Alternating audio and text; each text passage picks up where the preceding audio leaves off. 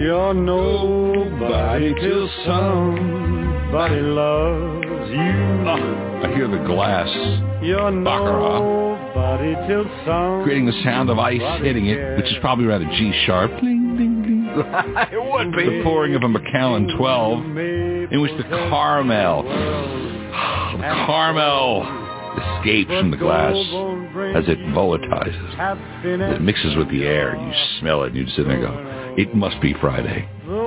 You put on your smoking jacket with the big S dollar sign on it. Two well-trained behemoth pit bulls at each side of your leather, well-embossed breast. And would you have a cigar with this, Mr. Malone? No, that's not good for you. But I'd have the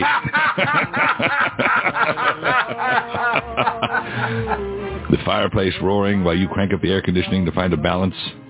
That's that's Fridays, my friends.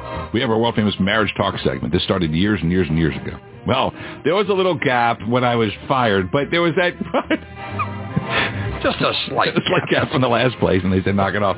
But it's been going on for years. It's our world famous marriage talk segment, which we focus on the glory, the sanctity, and the holiness of marriage, and the steaminess. Right? We add the steaminess like no one else does in America. That's why the segment's so popular. That's why people come in and listen who would never listen to any other part of the show, but they tune in just for the marriage talk segment, and they listen all over the country, and it's great, and we appreciate the emails. It even has its own video open. Chris, you want to uh, go to the screen? And uh, he created, uh, it has its own animation to open the segment. Yeah, look at that.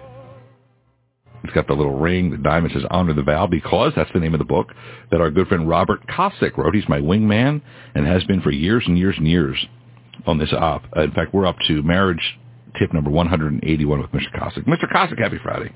Happy Friday to you, Sam. Yeah, I was listening to you and Denise, and if I remember correctly, uh, next week you turn 54, Yep. and you're coming up on your 27th anniversary here in about another six months or so, and you will have been married half your life.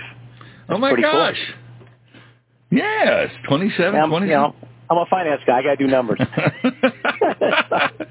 wow. Yes, half my life has been incredibly happy. the other half. yeah. I listened. I listened to one. I listened to a guy one time. He said, "I've been married 15 years, and they've been the best 10 years of my life. that's right. That's right. First five, not so good." Well, it's all good. Listen, marriage, uh, and that's what you and I was talking about. Um, Robert Kosick is a marriage uh, coach, and he wrote the book, and he's a, a church, uh, he's a deacon at your church.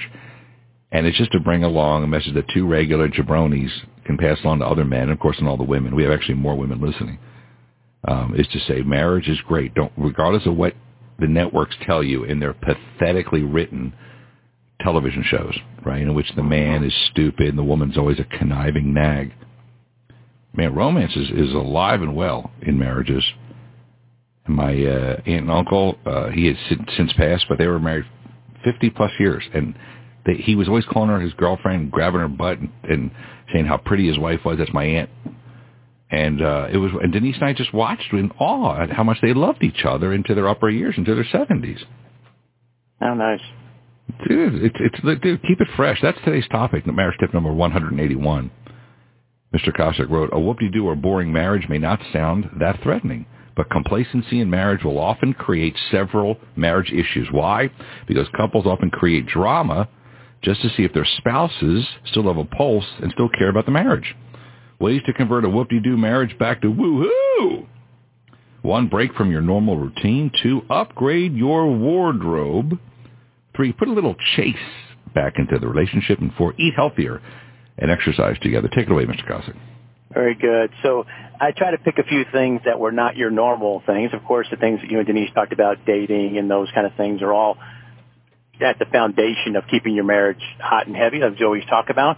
But these are a few things that you can take your marriage when things get a little stale, a little bit boring, a little bit complacent, on how to make it up. Because it's real easy to kind of take your marriage for granted. And I've dealt with, unfortunately, several couples that wound up in affairs uh, because they just said they were bored. There was nothing exciting about the marriage, and somebody at work or somebody somewhere else started paying attention to them, and there was Yeah. a little bit more excitement and uh, that kind of stuff. And they got caught up in that, thinking that was the real relationship when it was all an acting kind of farce deal. But you get caught up in that, and I started thinking, we ought to just sit back and remind couples that they still need to do this in their own marriage. That being together 26 years, uh, uh, in my case, 27 years uh, in your case almost, that it's real easy just to be together and just kind of become roommates, if you will.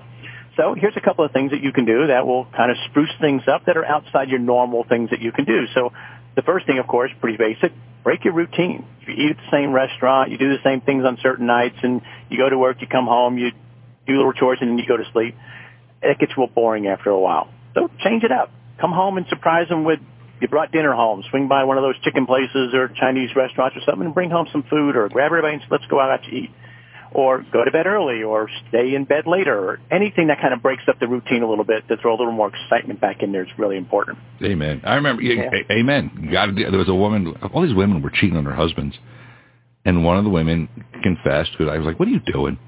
She says, and she was like, in a short way, she was like, it's exciting that this guy was paying attention to her. Yeah. And, and her poor husband was working his arse off, right? Yep. Well, someone was paying attention to her. Dude, pay attention to her. You you pay attention to your wife. Give her the attention that some other, you know, schmuck would, you know, while, while at the office. Absolutely. And it's not that hard to do to come home and tell them you love them and whatnot. We became empty nesters a couple years ago. You're about to embark on that. And I told, you know, people tell me all the time, so what's it like with the kids not being in the house? And I'm like, woohoo!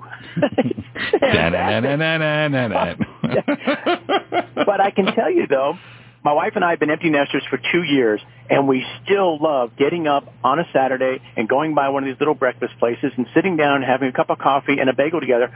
We're together all the time with no distractions, but something about getting out of that routine of being in the house and being somewhere else just adds a little more excitement to it, and we get excited about it on Saturdays.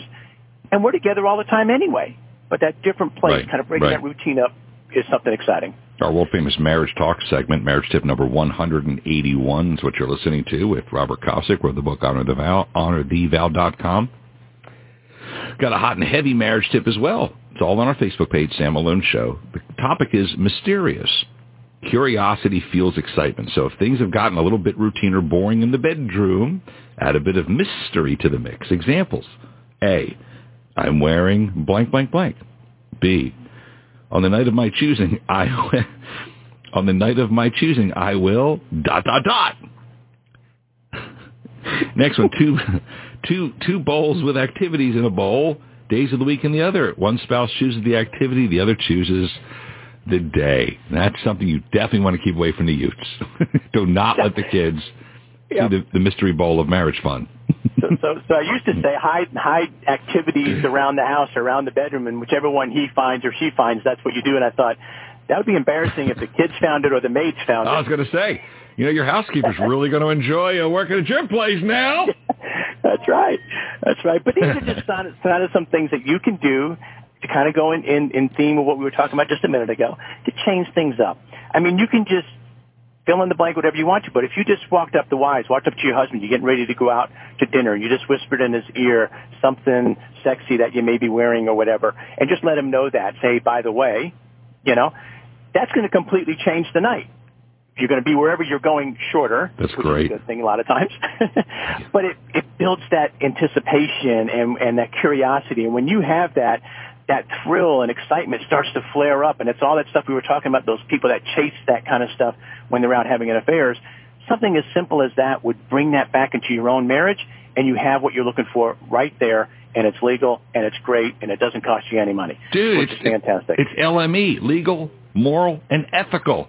And you know Absolutely. what else? Absolutely. I'm pretty sure it's God approved that if you, you you're with your husband, you're with your wife, and you whisper a little bing bang boom trash in his or her ear. Oh yeah, baby. Because what Yeah. God brings together, no man should ever dare try Ever. to tear apart. Ever. Ever, yeah. So along those lines, so so if your wife came up to you and said, "Hey, by the way," or the husband came up and you said, "Oh, by the way," I don't know which night yet, but one of these nights, this is what I have in mind.